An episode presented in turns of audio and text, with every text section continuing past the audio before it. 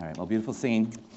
Uh, if I've not met you, your name is Aaron, and I'm the preaching pastor uh, here at Red Village, and I'm glad you're with us uh, this morning. Uh, if you're feeling a little sluggish, uh, don't overreact. We're in the middle of winter, and so I think for some of us, you know, I think they're starting to feel that, a little bit of the winter blues, and so, um, you know, winter's just hard. So I'm that much more grateful that you're with us today. Uh, this is kind of a, one of the means that God gives us in this life just to kind of help us through maybe some weary seasons like we're in right now.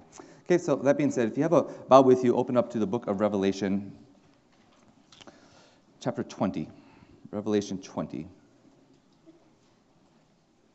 Our texture study today is going to be verses 1 through 6. So if you don't have a Bible with you, there are a few Bibles kind of scattered throughout the room. And Revelation is at the very end. It's actually the last book of the Bible. And it's on page 602 if you want to grab one of those Bibles. And so I'm going to read through the sacred text, and I'm going to pray, and then uh, we'll get to work. And if you're visiting with us, so what we do here is we just, I do my best I can just to kind of go verse by verse. And so if you open up the Bible, keep it open. Okay, so that's going to be uh, the roadmap for how our sermon is going to be going uh, this morning, just kind of walking through the passage. Okay, so that being said, let me uh, read starting verse 1. So what the Bible says Then I saw an angel coming down from heaven, holding in his hand the key to the bottomless pit and a great chain.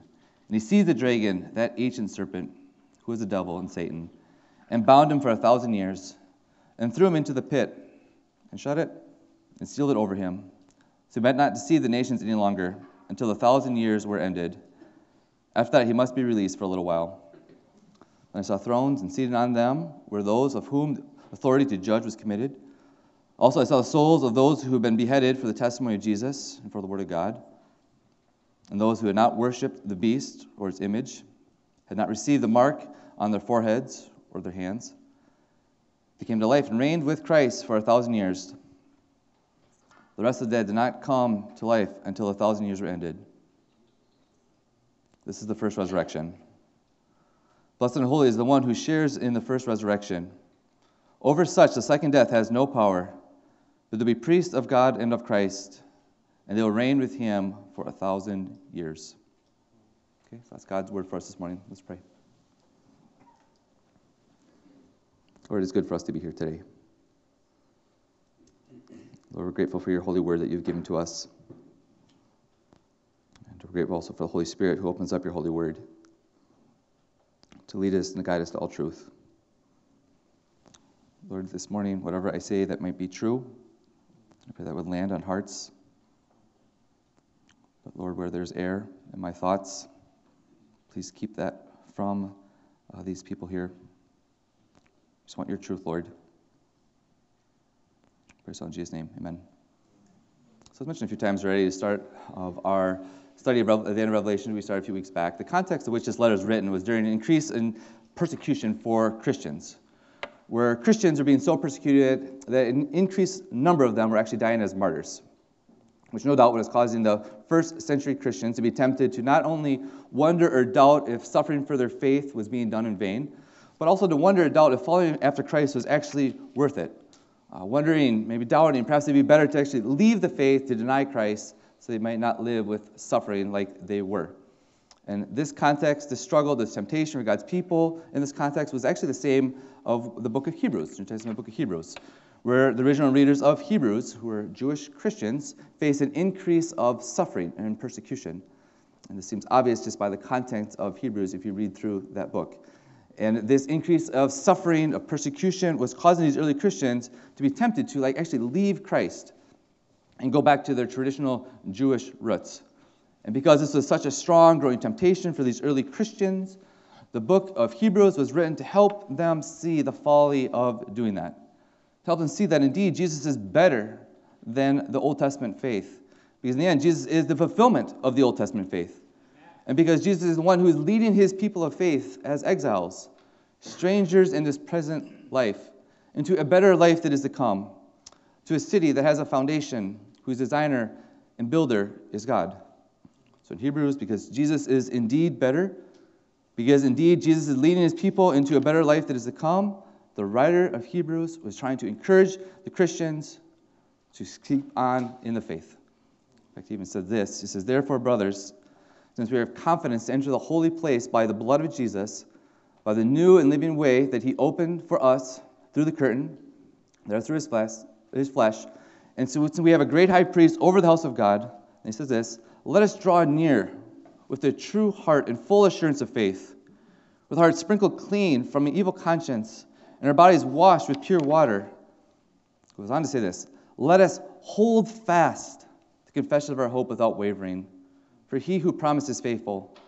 Let us consider how to stir one another up in love and good works, not neglecting to meet together as the habit of some, but encouraging another, one or more, or encouraging one another, and all the more so as you see the day drawing near. Now, I share this to start off this morning, not just point out a point, or not just being a point of reference that the context or motivation behind Hebrews and Revelation is the same, uh, to help encourage weary Christians who seem to be entertaining the idea of leaving the faith. But I share this with you today to remind us of the application, the primary purpose of the book of Revelation, which is a book that does detail the day that is to come, this day that is drawing near, that Hebrews 10 um, that I just read talked about, which is a day that we are to see through the eyes of faith, to not only help us to persevere in this life, even if this life is filled with suffering, that we're to persevere by continuing to hold fast, continue to confess Jesus is Lord.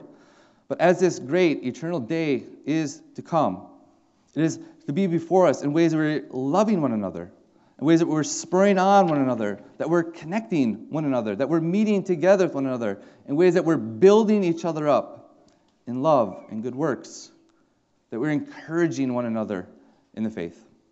Because that's really at the forefront how we are to see and read and apply the book of Revelation. So, so the book of Revelation is not just like a treasure map filled with clues of different details on how the end will come.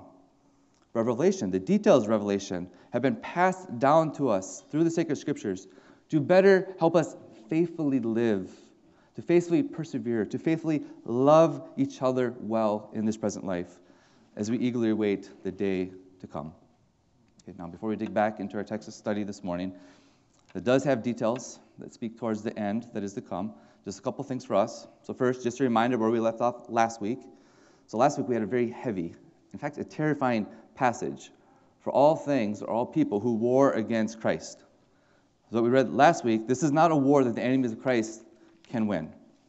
Rather, when Christ comes back to judge the living and the dead, he will come back in great glory where he will fully and completely destroy his enemies, showing no mercy.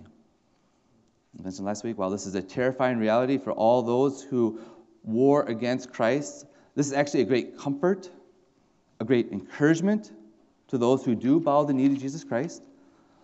All things in this life that war and fight against God, those things will not win out, including things like this sin that just holds so tightly to our hearts or sickness or death, those things, they will not win out. When Christ returns, they will fully be eliminated from God's people. So they enter into eternal life, none of the things will be present. Rather, eternal life will be filled just with peace and joy. Second, let me point out our text is easily one of the most debated passages uh, in the Bible in terms of how to read it and to interpret it. Now, debate is actually at a few different levels. But the primary level of our passage debate is the time frame of the passage. Okay, so let me give you two general thoughts on how it relates to the timeline. So first, for those who might label themselves as like amillennial or postmillennial, with your viewpoint of the end. So am means like without. So without like a physical millennium, which we'll talk about more in just a bit. Christ will return without this physical reign. Or post, meaning like the afterwards, the millennium will come after, or Christ will come after this reign is complete. So in these two camps, these see what we read last week, the events of Revelation 19, and what we're about to work through today, and the next couple weeks, actually in Revelation 20, they see this detailing the same event from different vantage points. Or maybe said like Revelation 20 is filling in some of the details that took place in chapter 19. Okay, and this could be true. Right? There's many Christians from very early on in church history have read Revelation 19 and 20 in this way, like the same event. So for the amillennial, the thousand years our church, our, our text speaks about. So this is symbolic for like the church age, where throughout the church age there's like this tension between God's favor going forward through His gospel, through His church, while at the same time there's real struggles with like forces that oppose the gospel in the church, And this tension will remain until Christ returns you know, without a physical millennium for the day of judgment. For the postmillennial, they argue, or they would agree with the um, amillennial that the thousand year reign is symbolic for the age of the church. And they both would say we're actually living out Revelation 20, kind of like right now. However, where they differ is not just with the physical millennium, but also with the tension between God's favor and the struggle of forces who oppose God. So the postmillennial, they would argue that over time the tensions will actually become less and less. Because as the gospel goes forward, the millennial kingdom is going forward, and eventually, over time, those who stand in opposition will have less and less of a grip. They will become weaker and weaker. So, in this present life, the earth will increasingly become filled with peace. Okay, part of the reasons why post millennials see that, because many in this camp would argue that Satan, which we'll see in our passage today, um, he actually already is bound. Okay, so he is not able to deceive in the ways he once did.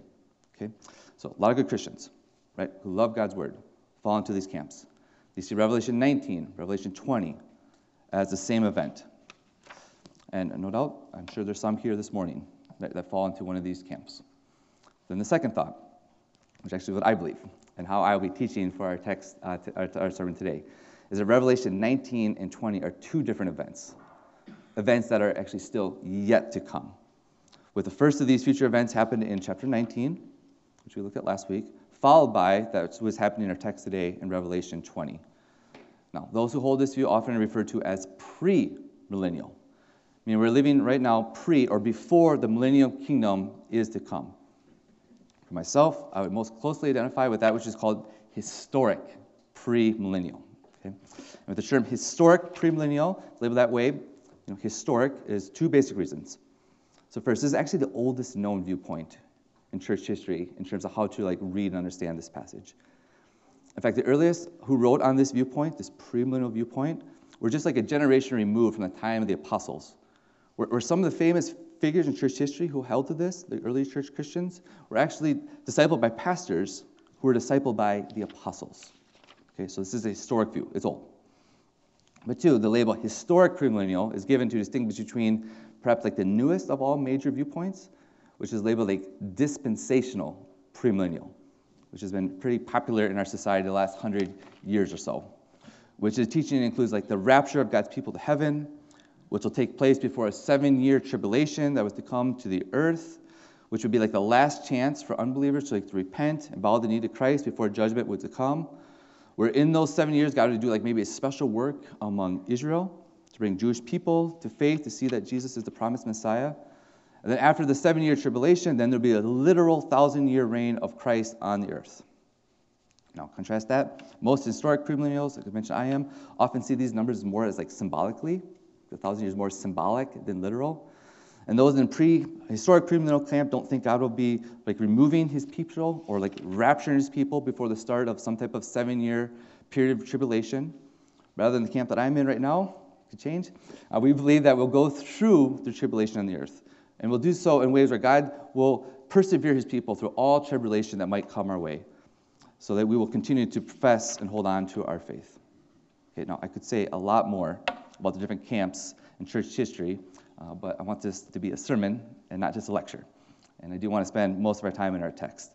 Also, let me mention, I mentioned this last week, so our favorite Uncle Wes, so he's actually holding a, a Sunday school class uh, in a couple weeks, um, over several weeks that we'll actually be watching a video series that will talk much more in depth on the different camps. How those throughout church history have thought it was best to read the scriptures in terms of the end times, including how to best read Revelation 19 and 20. Okay, so if all this stuff I just said, if it's maybe confusing you or maybe interests you, I do want to uh, encourage you to attend that class. Um, and as you take that class, just note, as you go through all different study material, learn all these different things throughout church history, note that in the end, each camp actually has a lot in common when it comes to like the big picture idea concerning the last things. Where each camp has an agreement that some of the main takeaways that we should have to think about the return of Christ is that we're holding on to our confession. That we're holding on in ways that we're connecting with one another to build each other up in love, good works, and encouragement. Okay, now that is a little bit more of a lengthy introduction. Please look back with me at verse 1 of our text.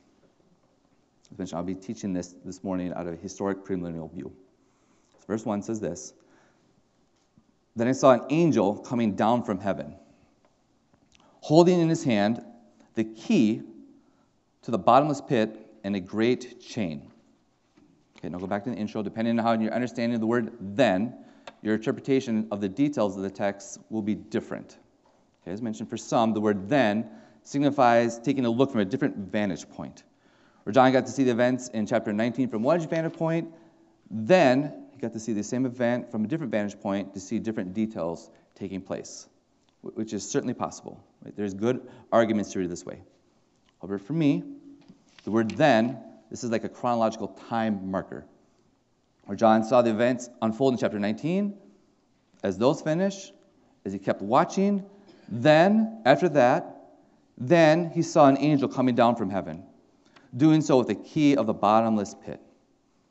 Now, the key, all agree, this is, read, uh, is to be read symbolically, as like symbolic for like having authority. And this angel has this key because the crucified and risen Christ is the one who actually has the authority that this angel is now implementing, which is the authority that Christ has over the realm of the dead, which is what the bottomless pit or the abyss in our text is speaking towards.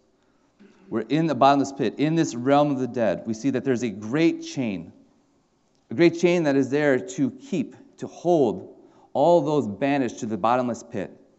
This is a chain that's so strong, so secure, that it can never be broken by those held by it.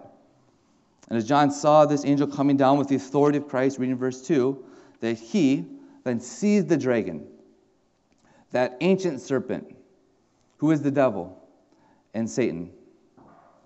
From my viewpoint, in the cross and resurrection, Jesus clearly defeats the devil. But now, here it is, we're waiting for judgment to come for Satan which would be judgment would be completed at the end of chapter 20. So for me, this is what I think about. Maybe think of like a war where an enemy is defeated, captured, and then he has wait to stand trial for war crimes. Wait for judgment to come. Wait where they be locked in prison and wait their sentence. So I kind of think that's what's taking place here with Satan. We also mentioned here the dragon, the ancient serpent. This description of Satan is actually one that comes up at other points in the book of Revelation. If you want to look for that next time you read through book of Revelation. And scholars agree that these terms, these descriptions of Satan, is actually picking up on Genesis chapter 3. So remember that story? Remember there in Genesis 3 how Satan came to our first parents, Adam and Eve, doing so in the form of a, of a serpent. And as Satan came to our first parents, he did so by like hissing out lies of temptation where he was able to deceive our first parents in ways that fell prey to his lies, which are lies concerning like the goodness of God. So that Satan, the ancient serpent, was able to get Adam and Eve to join him in the rebellion against God and his good rule over their life, which was the first sin. A sin that the book of uh, Genesis tells us brings a curse with it a curse that has affected all parts of God's good creation in Genesis 1 and 2. By the way, in Genesis 3, as Satan came to Adam and Eve as a snake, Adam should have cut off the head of the snake. It was mentioned, rather than cutting off the head, Adam entertained the temptation. Adam listened to the temptation. Adam gave in to the temptation. He sinned. And the sin has spread like cancer to all parts of creation. We're, we're all parts, including all people, including all of us today. We have been affected by it. The point the scripture is clear that now all have sinned by birth, by choice. All have sinned. All have fell short of the glory of God. Okay, back to our text. As Satan was seized, we see then he was bound for a thousand years. And this is the first reference in our passage to this thousand, this millennium here, this thousand year um, that keeps coming up multiple times in our text today, as well as our text next week. And these references to thousand years, this is why we have the, the different um, camps, right? Historic premillennial, dispensational premillennial, amillennial, postmillennial. It's all because of this thousand years here. I mentioned the start for the amillennial, the postmillennial. This is a symbolic for a period of time, so not a thousand, literal thousand years, rather symbolic for the entire church age. For the premillennial, to say it again, is where I'm currently at. There's a divide, whether this is like a literal thousand years. Uh, personally, I think this also is more symbolic to communicate a long period of time. Let me also mention, which I mentioned earlier, for the amillennial, the postmillennial. Right? We already think we're in this millennial reign. And they see what's happening here in verse 2, this binding of Satan, is already taking place. Although, as mentioned, there's a little bit of disagreement on the extent to which Satan is bound. Some say he isn't fully bound, but he still has some influence, while others say no, he actually is fully bound. For the premillennialists, because this event has yet to come, is in the future, we would say Satan actually is not bound. Rather, Satan, the devil, prowls around like a roaring lion seeking to devour, which he'll do until he is bound in our text today, where he will sit in the cell of the bottomless pit, where you have to wait for his sentence to fully come his way, for all this destruction, all the devastation he has God, or caused God's people and his good creation. Because we believe Satan is still active, this is why we are to be alert, sober minded as we walk through this life. Our defeated enemy, he's actually still on the prowl. Verse 3 As Satan awaits his sentence, we read that he'll be thrown into a pit, and there'll be a door of the pit which will be shut behind him, and it will be sealed, so that his influence will be no longer found. In the text, no longer will be able to deceive the nations. However, in the text, after the thousand years has come to an end, we see that he'll be released for a little while. Satan will be released, we'll be able to deceive one last time. However, unlike what happened in Genesis 3, and really all throughout church history, this time after his release, Satan's temptation, it will, it will fail. He will not get any to fall prey to his deception. Now, before we go any further, let me hit pause here, explain a bit more on premillennials, just to help uh, ex- explain what I think is happening here in verses 2 and 3. I'll say it again. For both amillennial, postmillennial, in different ways, they believe the millennium in our passage is already started. But for the premillennial, this thousand years, whether it's literal or symbolic, this is yet to come. So in the previous passage, Christ returns, defeats his enemies, and then after that, on the earth, Christ will set up a symbolic thousand year reign. Where in this reign, it will just be Christ and his people, the people that he raises back to life.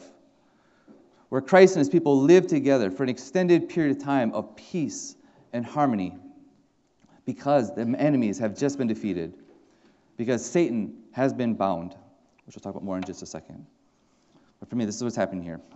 And this almost feels like almost like a redo of creation, which be fully completed started in chapter 1 throughout the end of Revelation. We get there in a couple weeks, and the new heavens and the new earth. So to me, this thousand year reign feels a lot like Genesis 1 and 2, which, to say it again, certainly Revelation 21 and 22 are presented as. But this part here in chapter 20, this part of like almost like a redo of creation, Christ and his people dwelling together for a time of peace. To me, this feels a lot like Genesis 1 and 2, where like none of the effects of the fall will be present. In this thousand year reign, there'll be no sin, no death, no evil. But then at the end of that time, it almost will be like a redo of Genesis 3, where Satan will be released to tempt mankind one last time to give temptations like he did to Adam and Eve in Genesis 3. However, this time, unlike what happened in Genesis 3, where Adam failed, it's mentioned he should have cut off the head of the snake. This time, in Satan's last final temptations, the second Adam, the better Adam, Jesus, the Christ, he will triumph, which will be starting next uh, verse 7 of our text next week. And in his triumph, Christ will cut off the head of the snake. And as he cuts off the head of the snake, Revelation 21, 22, Jesus, the second, the better Adam, will fully usher in the new heavens, new earth. It will all be complete.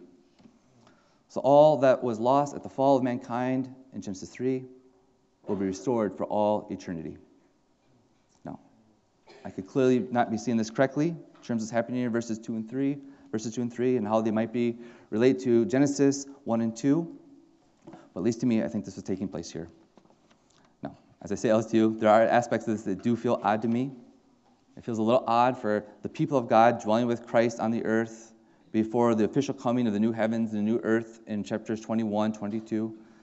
It does feel a little strange to me that as Christ returns, there's almost like this in between period, like this thousand years, before all of Christ's blessings are fully experienced in new heavens and new earth.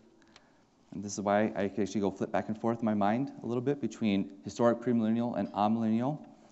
who don't see this in between period. But at least for me, that's how I see the passage um, today. Okay, let's keep going. After Satan is released for a little while to give his last temptations. Verse 4, John wrote that he saw thrones. And on the thrones sat those whom have authority to judge that was committed to them, or authority to judge that was like given to them. Now, it's hard to know exactly who these are, these characters are on the throne that John saw.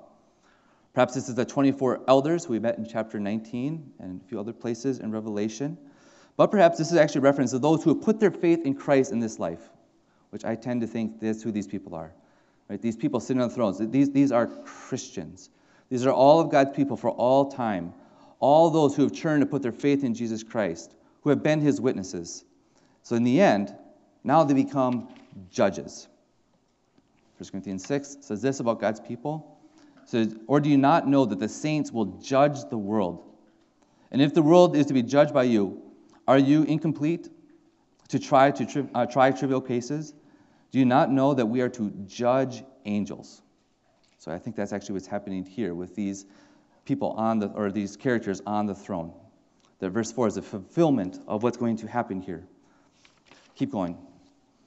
We see that not only do you see people on the throne, we see he also saw the souls of those who have been headed or have been beheaded for the testimony of Jesus and the Word of God, which are those who do not worship the beast or its image or receive its mark on their foreheads or on their hands. Obviously, these are martyrs, those who have died for their faith, who, unlike the people we met at the end of chapter 13, who worship the beast, these people all the way to the end. They were worshiping Christ even unto death. And this year, this is part of the ongoing encouragement and comfort to God's people in the book of Revelation. Or as mentioned already a few times in this sermon series, including uh, intro today, the context of when this first was written, like martyrdom, is becoming increasingly a grim reality for God's people, where they no doubt had to feel tempted, to be discouraged, to doubt, to wonder if holding on to their faith was worth it. But then, as they read this here in our text today, where throughout Revelation they continue to be reminded that even if they died for Christ, that dying was not in vain. But in the end, Christ would honor them. By the way, it's not just like martyrdom has been an issue during which this was written, but really the entire age of the church, including today.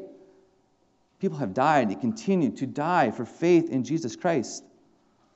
So, for God's people of all time to read these words in Revelation 20, right, this is an encouragement, it's a comfort.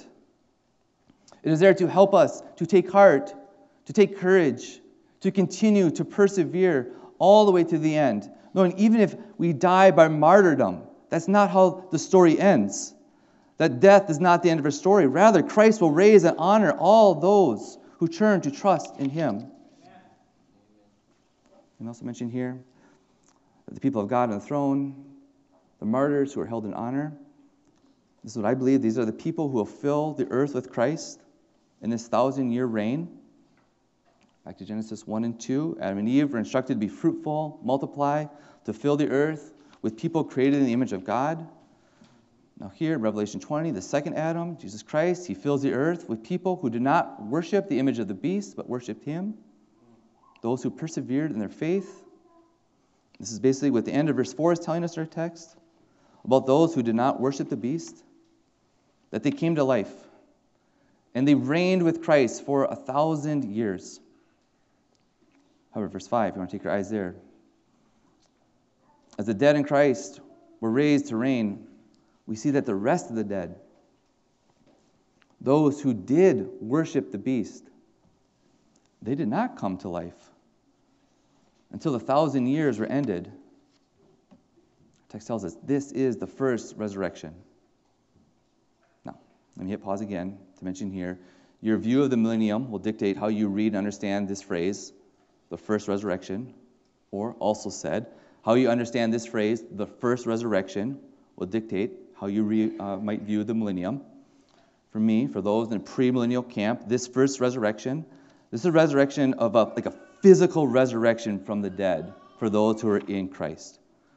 Where in their physical resurrection, they'll be given new bodies as they fill the earth and live with Christ for the thousand year reign. However, others, amillennial, postmillennial, this first resurrection, this is more a reference to like a spiritual resurrection, where one is moved from being spiritually dead in trespasses and sin, but then by grace through faith, they've been made spiritually alive to Christ, which, which we know this is the hallmark of the church age that we live in. Those being made alive to Christ, who are born anew, born again, as the church is made up of people who have been spiritually resurrected. However, as mentioned for me, this feels different than just a spiritual resurrection. Although I do agree, for those physically resurrected, these are the ones who have been spiritually resurrected in this life. To me, this feels like more like a physical resurrection that John saw. So in our text, those who have tasted this first resurrection, they'll be raised. They will reign with Christ for the millennium, which is what verse 6, which concludes our passage of study this morning, tells us. Verse 6, you want to take your eyes there. Blessed and holy is the one who shares in this first resurrection. As a reminder, we talked about in chapter 19. We worked through that passage. The blessed there. That's an important word. So in chapter 19, remember, blessed are those who are invited to the marriage supper of the Lamb. Right? This word blessed is a key word in Revelation. It communicates peace, joy. This, there's seven of these blessings throughout Revelation, which communicates just the fullness, the completeness of peace and joy for those who worship Jesus Christ. Verse 6, our text today, this is one of the sevenfold blessings found throughout this book. Blessed is the one who shares in this first resurrection. In our text, for them who have this eternal blessing on them, we see the second death has no power, which in Revelation, the second death this is a reference to eternal judgment that is to come.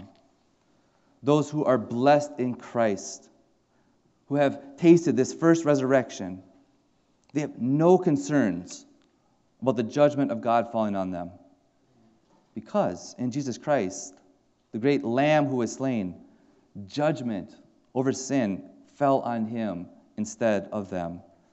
Because through Jesus Christ, the Lamb who was slain, their debt of sin has already been paid in full by the blood of Jesus. So that by faith in Jesus Christ, they are forgiven. And by the way, this forgiveness of sin, the blessed promise of the first resurrection is to come. This is, this is available to any and all who call upon the name of Jesus Christ, who confess with your tongue that Jesus Christ is Lord, who believe in your heart that God has raised him from the dead. Friends, you will find forgiveness. That is the promise. And not only you find forgiveness, you have this promise of eternal life, this blessed eternal life that is to come, and all the benefits that Christ gives to his people including the promise, including the benefit that ends our passage in verse 6. With the people of God, being eternal priests of God and of Christ, where they will reign with him for a thousand years. Okay, now let me just mention here the word priest.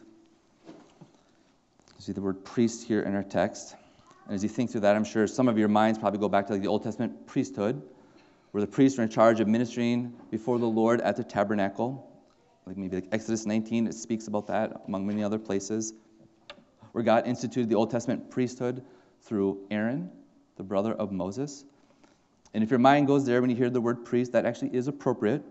But I actually think this here in Revelation 20, when you read the word priest, I think our minds actually have to even go further back than Exodus 19, even further back than the Old Testament priesthood found in Aaron in our minds, I think our minds actually go all the way back, once again, to the garden, to Adam, where in Genesis 2, Adam was given instructions to like work, keep, care for, protect the garden.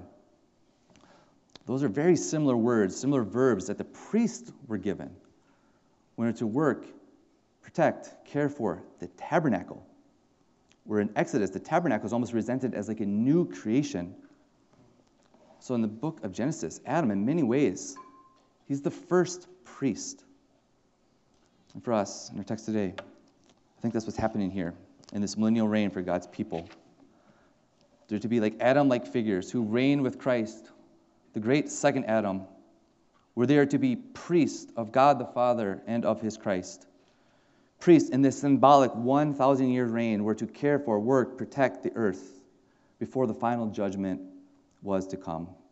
And the new heavens and new earth are fully present, which is Revelation 21 22. Okay, now for us here, how I want to finish off our time as we think through this passage. I do want to do so in thinking through about this great day approaching in ways that we're actually applying the truths of what we see in this passage into our hearts today. So, so the details of the text, they are, they are important. Confusing, no doubt. They're very confusing, but they are important. And I do want to encourage us as a church to humbly try to wrestle through the details of this passage, to try to best understand, the best that we can, you know, how this millennium will look and what it, what is actually uh, to be. However, as important as those details are, I do think the primary importance of the book of Revelation, in terms of us reading it, is to cause us to persevere in our faith today. Where we're like holding on to our confession today. We're holding on in ways that we're connecting one another with one another, to stir one another up, to love and to good works, to, to really encourage each other today as we wait and long for this day to come. So from our text today, just three things that I think that we should apply, no matter how we might see the millennium in their text. It doesn't matter if you see chapter 19 as a different event or the same event as chapter 20. It doesn't matter how you see the numbers of a thousand, if it should be literal, symbolic. It doesn't matter if you see the kingdom or the millennial reign has started or still yet to come. There's a few things that I think should really stir us up from this text as we um, wait for this day to come. So, first, as the day approaches, stir one another up to fight the good fight of faith. In this life, it is a fight of faith. I mean, Scripture is clear. It's a fight of faith. It's a fight that can cause us to be weary. It's a fight that can be so difficult at times that we're tempted to, like, to drop out and leave our profession of faith behind. It's a fight that sometimes is just so heavy that makes them wonder, like, can we actually win this fight? Or is it even worth fighting? And these are all realities of this present life we live in. Realities of like heavy burdens that no doubt plenty of us this morning walked in here carrying. Heavy burdens that are just weighing you down. But for us, as we connect as a church family, in light of this day in our text that is approaching, friends, we must continue to help each other to fight the good fight of faith, to care for each other in ways that we're not growing weary in doing good, that we're helping each other to hold fast to our profession, that we're laying aside every weight and sin that clings so closely that we're helping each other to fight the good fight of faith by running with endurance the race set before us. Running in ways that we are looking to Jesus, who is the founder and the perfecter of our faith. Amen. The very one who, for the joy that was set before him, endured the cross, despising the shame, in as, and is seated at the right hand of the throne of God. Friends, as this day is approaching, we have to help each other. Lock arms with one another, care for one another, to help each other to fight the good fight. Because what we see in our text, all throughout the book of Revelation, in the end, Christ is the victor. He is the one who did win the war. And in the end, even Satan, the wicked dragon, that deceptive ancient serpent, who is the devil, the great accuser, even he will be captured by Christ. Even he will be bound and thrown into a bottomless pit where he will be chained. Friends, in our text, say it again as we see this day approaching. May we see this day in ways that's causing us to link arms, to fight the good fight of faith, knowing that in Christ Jesus, the outcome of the fight is secure. and our efforts are not in vain. Second, as the day approaches, stir one another up to live more and more with the authority of Christ.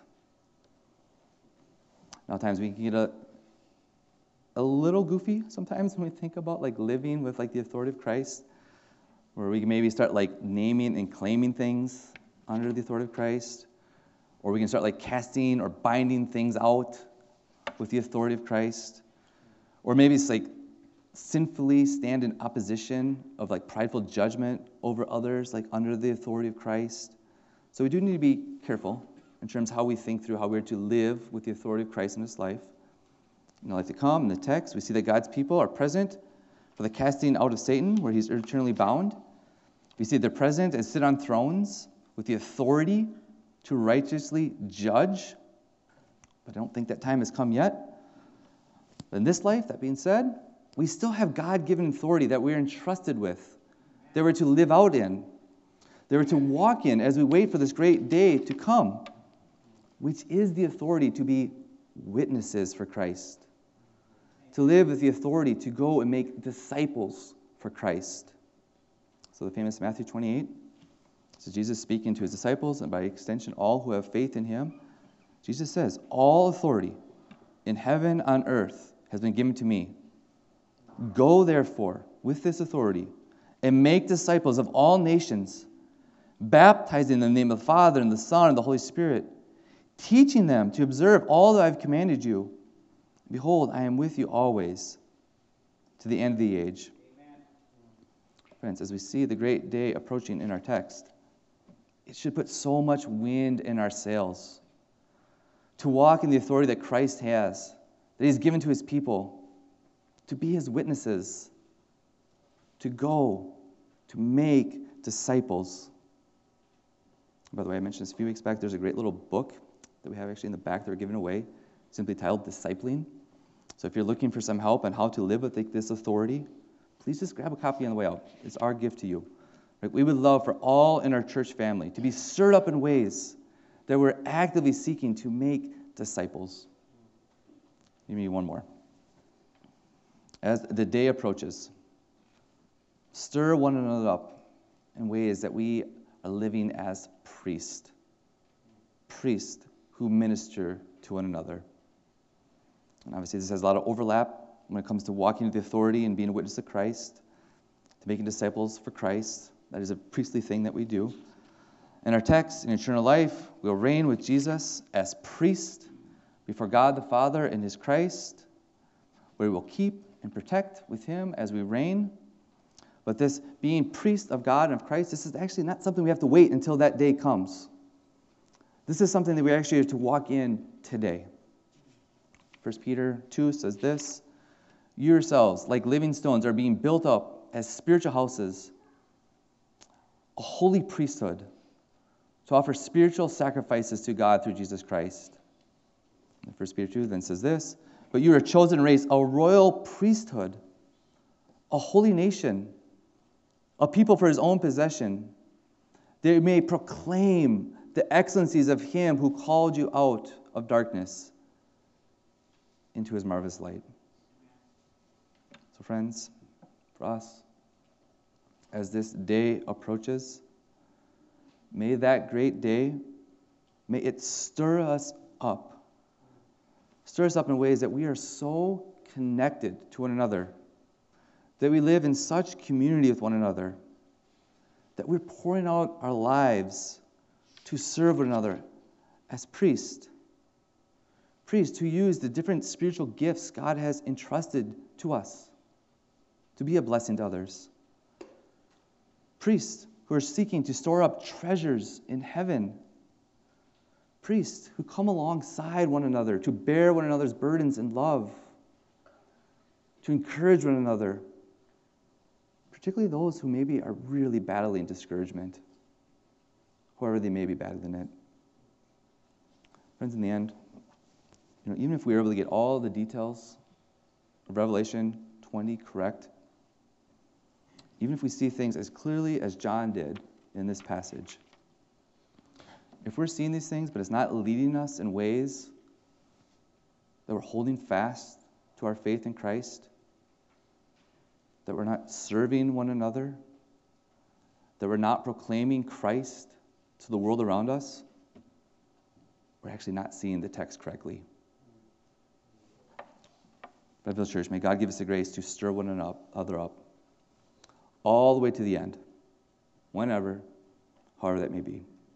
Let's pray.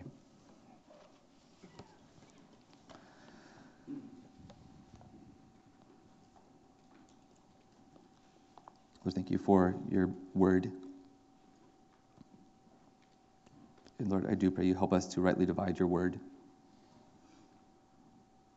Please do guide us to all truth, including the truth that is there for us to see in this passage. Lord, I do pray again that wherever I was in error with what I just shared, please keep that from the people. If there's anything that I said was true and right, I pray that you would bury that deep in our hearts. And uh, Lord, I do pray for our little church family that indeed you would stir us up to love, to good works, to encouragement. Lord, please keep us. Please help us to hold fast our profession. I pray this in Jesus' name. Amen.